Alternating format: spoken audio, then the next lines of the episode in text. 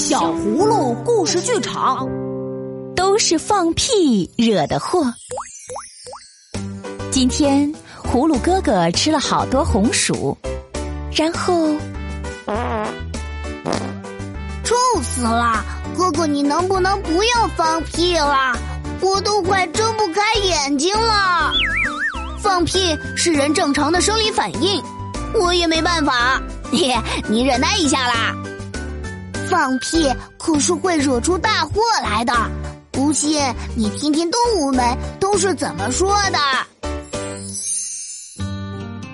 今年极地的冰融化的比以往都要快，野狼被困在一块浮冰上，一沉一浮的往海中央飘去。驯鹿在去草原的路上，差一点就淹死了。在地球另一边的动物也忧心忡忡，天空不再下雨，草地逐渐消失，袋鼠必须跳得更高，才能获得稀少的食物。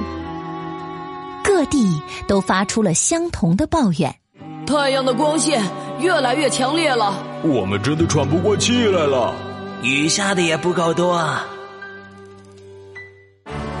为了找出大气层异常的原因。动物界召开了一次国际会议，动物代表七嘴八舌的发表意见。大家唯一同意的一件事是，必须先找出问题，才能解决它。于是，海豚被派到世界各地打探消息，从黄河到亚马逊河，从北冰洋到太平洋，从旺加西海峡到直布罗陀海峡。从阿拉斯加湾到阿卡巴湾，从阿拉伯海到塔斯曼海，海豚来回穿梭的收集资讯。后来海豚说：“啊，地球发烧了，这是真的，而且都是放屁惹的祸。”大象说：“没想到牛放的屁是导致全球变暖的原因之一。”从北到南，从东到西，每个地方都有牛在放屁。各种动物再度聚集起来，大家七嘴八舌的讨论着。黑猩猩说：“我建议把地球上的牛全部消灭掉，或者所有的牛两天吃一次草，减少放屁量。”但这并不能解决根本问题。大象问：“如果请牛改变饮食习惯呢？”让他们改吃不会放屁的食物，就能换我们清新的空气。鹦鹉想了想，改变他们的遗传基因，把他们变得又矮又小。矮小的牛放的屁一定很少。但是这些想法没有一个可行。牛在印度被视为圣兽，备受尊崇，根本动不了它们一根汗毛。欧洲那些肥嘟嘟的牛也不可能同意放弃美味的饲料。你去逮一头美国牛看看，它们可都是受过牛仔训练的。动物们苦恼极了。如果牛再不停止放屁，不出几年，大家全都会从地球上消失。牛也感到很抱歉。这时，一只鼠海豚紧张地说。我想要解决这个问题，就必须让牛继续放屁才行。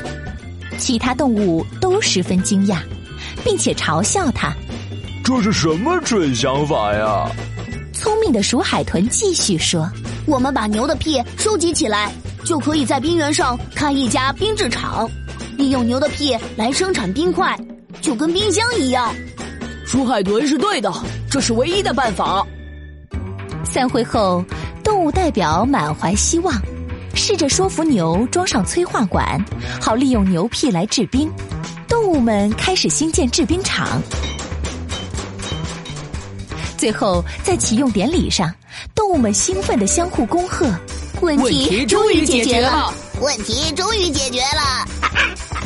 不过，这实在是太花时间了。等冰场建好。冰恐怕已经全部融化了。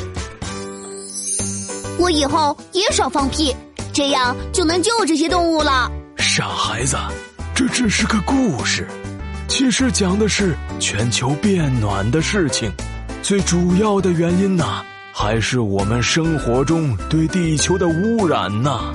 像是汽车的尾气呀、工厂的排污啊，都会影响到地球的环境。所以现在该是我们采取补救行动的时候了。我们一定能阻止地球被洪水淹没。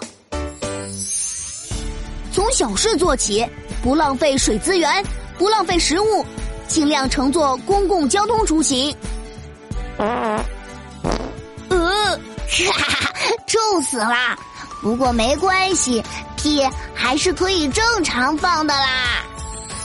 如果你喜欢小葫芦家族，如果你喜欢小葫芦家族，就快快搜索“一半童年小葫芦微小会”，收听收看更多故事吧。我在这里等你来哦。